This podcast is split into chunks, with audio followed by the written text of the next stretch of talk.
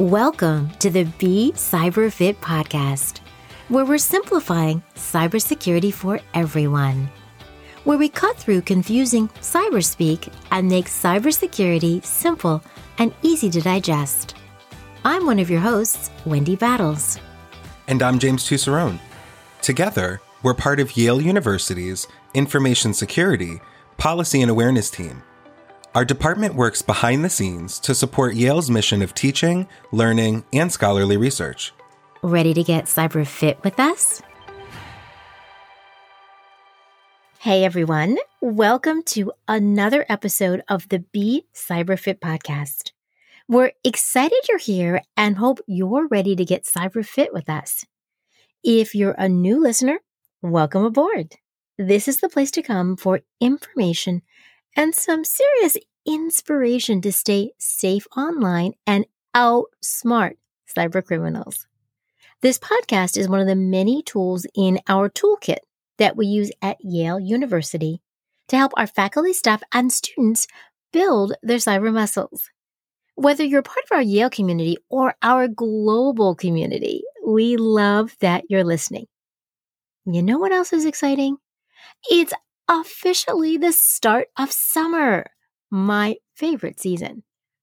I'm sure some of you already have travel plans. You may even have multiple trips planned as you kick back and relax and go on adventures. That's why we're focusing this episode on traveling securely. And Wendy, I recently read a report about just that. Nearly a third of all adults have either fallen victim to a scam or know somebody that has. And in many cases, the victims lose their money before their trip even began. And like we already know, these scams take many different forms. So a victim might be trying to save money while they're making a trip. They might be tricked into making payments through a fraudulent platform. Uh, in many cases, they have their personal information stolen, their payment details robbed, or their entire identities cloned based on the information that was harvested from them.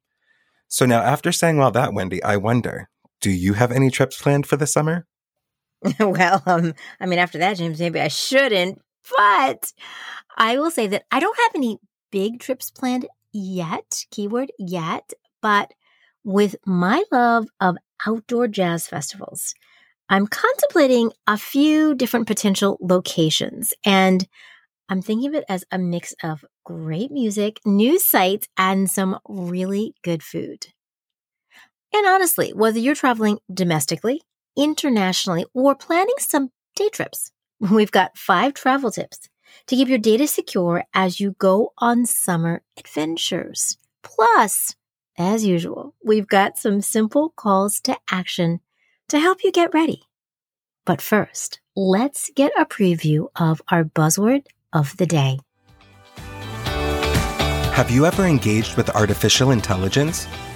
Even if you think you haven't, chances are you probably have without even realizing it.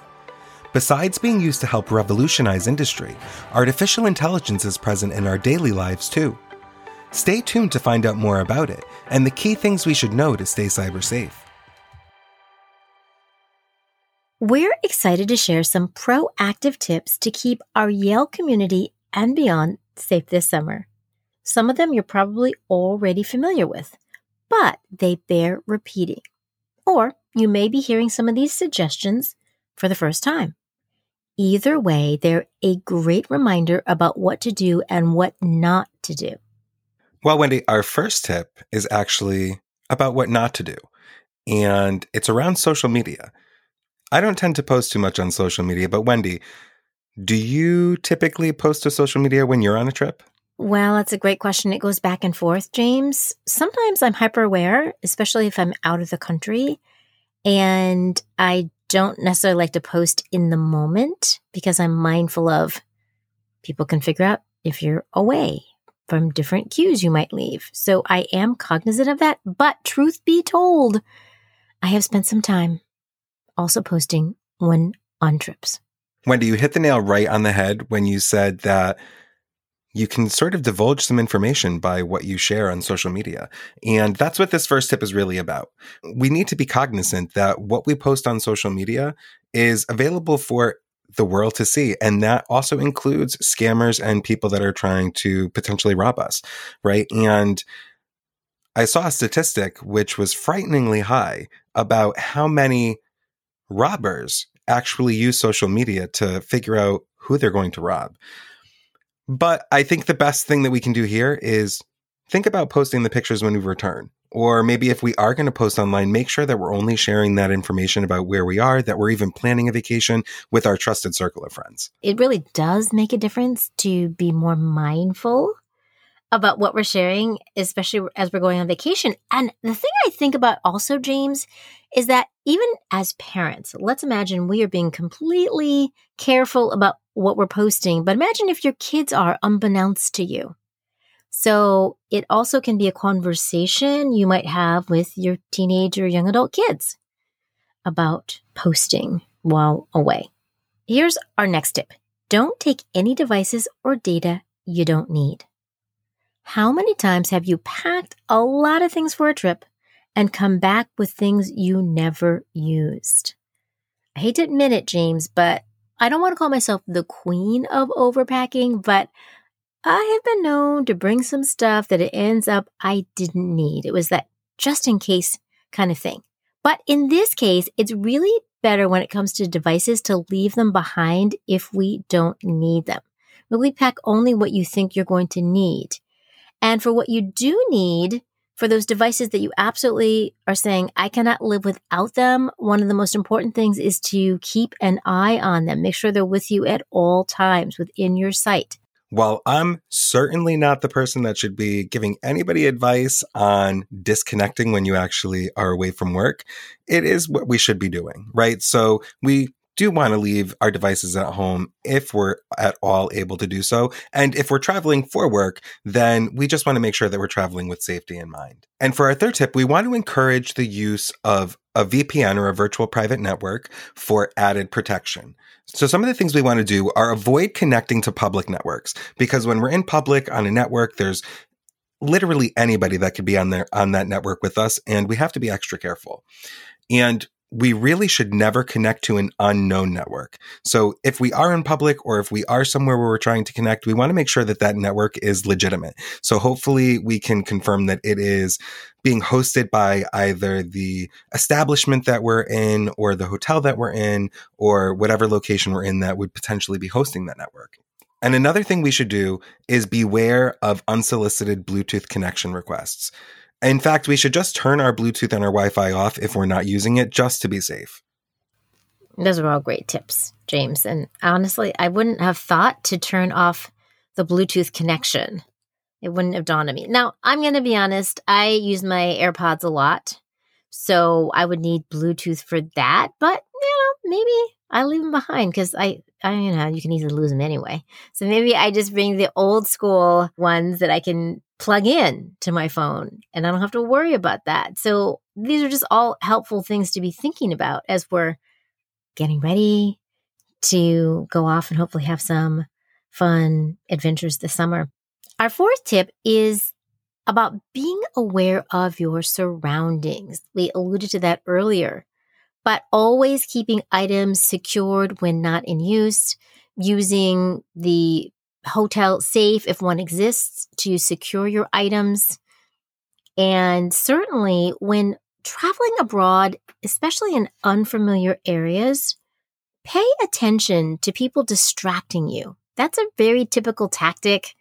They talk about it a lot when you're traveling in Europe and I'm sure other places, but thieves and criminals will try to distract you or tell you certain things so that you don't notice to steal your wallet or your phone etc. So we want to be really careful about that. And I will mention this very brief story, James. When I was in Spain several years ago, I was in a supermarket in Barcelona. Believe it or not, I was looking for detergent to do laundry. And I was having quite a lengthy conversation with my husband about it, comparing different detergents. And don't you know, someone came by. I was holding my phone and tried to grab it out of my hand. And luckily, I was holding on to it really tight and it didn't happen. But it is so easy to be distracted, especially when we're in unfamiliar surroundings, So we have to be especially vigilant when we're not in the familiar places we know, where we know how things work. We really need to be aware of our surroundings and do everything we can to be focused, undistracted, and protecting all of our personal belongings. It's so true, Wendy. And I think just being aware of our surroundings applies at such a general level because when you think about it, somebody can just look right over your shoulder and watch the password that you're typing in or the credit card number that you're putting in or any number of different things. So it's always a good measure to take. And our last tip is actually backing up our data, which I don't know about you, but is definitely something that I don't normally think about until it's too late. Really, it's so important because a number of different things can happen to our devices. Our device could be stolen. The data that's on it might be lost with that data then as well, right? We can actually lose our devices. I got a really good laugh from a story that I heard from a member of our own information security team where they said that somebody was actually on a cruise in the middle of the ocean and they dropped their phone over the side of the boat and the last, you know, stream that came from the phone was, you know, a mermaid, you know, showing that they found it as it fell to the ocean floor. And, you know, so really anything could happen. And I will also mention for those that maybe missed it, but our last episode was actually about lost and stolen devices and reporting them when that happens.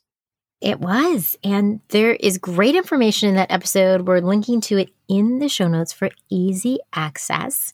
We hope you will consider these five tips and think about which ones you could implement, or maybe all of them, this summer as you are traveling. Here's the buzz on artificial intelligence, often called AI. Let's start with the basics. What exactly is artificial intelligence? AI refers to computer systems that learn, reason, and react just like we do as humans. And because these systems can learn, they're able to perform tasks that would typically require human intelligence. So, how does AI actually work? At the core of artificial intelligence are algorithms, which are essentially sets of instructions that guide machines to make decisions. Algorithms can analyze vast amounts of data, finding patterns and making predictions based on that information. And because artificial intelligence can learn and improve over time, that ability to find patterns and make predictions gets exponentially better with experience. AI holds tremendous potential for solving complex problems, from predicting diseases to improving transportation efficiency. We also find it in our daily lives, from voice assistants to streaming recommendations or even a simple internet search. And artificial intelligence continues to advance at an incredible pace. Which brings us to the security and ethical responsibilities associated with it. AI needs to be both designed and used responsibly. Issues like data security, privacy protection, and the possibility of biased results just scratch the surface of considerations. But let's keep things simple and focus on a few things we should consider to help stay cyber safe. Be proactive and manage your privacy settings for AI powered devices and applications. Be selective by researching the security assessments, reviews, and ratings of AI powered applications and services before opting for use. Finally, be informed. Keep up with best practices and updates about cybersecurity threats related to artificial intelligence. And one way you can do that is to keep listening to the Be Cyberfit podcast, where we simplify cybersecurity and help you to be aware, to be prepared, and to be cyberfit. We have three simple calls to action to get you hopefully changing your behavior when it comes to secure travel. Number one, we invite you to visit our updated Travel Securely page on the cybersecurity website. We have linked to it in the show notes. It has further information and tips to make sure you are traveling as securely as possible. Number two, we encourage you to listen to our episodes that we have mentioned today on simple strategies that you can put in place so that if your device is unfortunately lost or stolen, there are some safeguards so that you do not lose your data. And finally, We're coming to the end of season two in a few episodes, and we would love to hear from you. Do you have questions that you want to know about cybersecurity? Do you have comments you want to share with us? Do you have ideas for other episodes in season three? We are linking to a survey that is in the show notes, and we'd love for you to give us your input. We want to hear from you.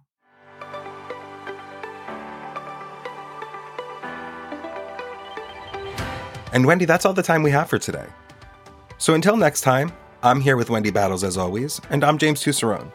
We'd like to thank everyone who helps make this podcast possible, and we'd like to thank Yale University where this podcast is produced and recorded. Thanks, everyone. We appreciate you listening. And remember, it only takes simple steps to be cyber fit.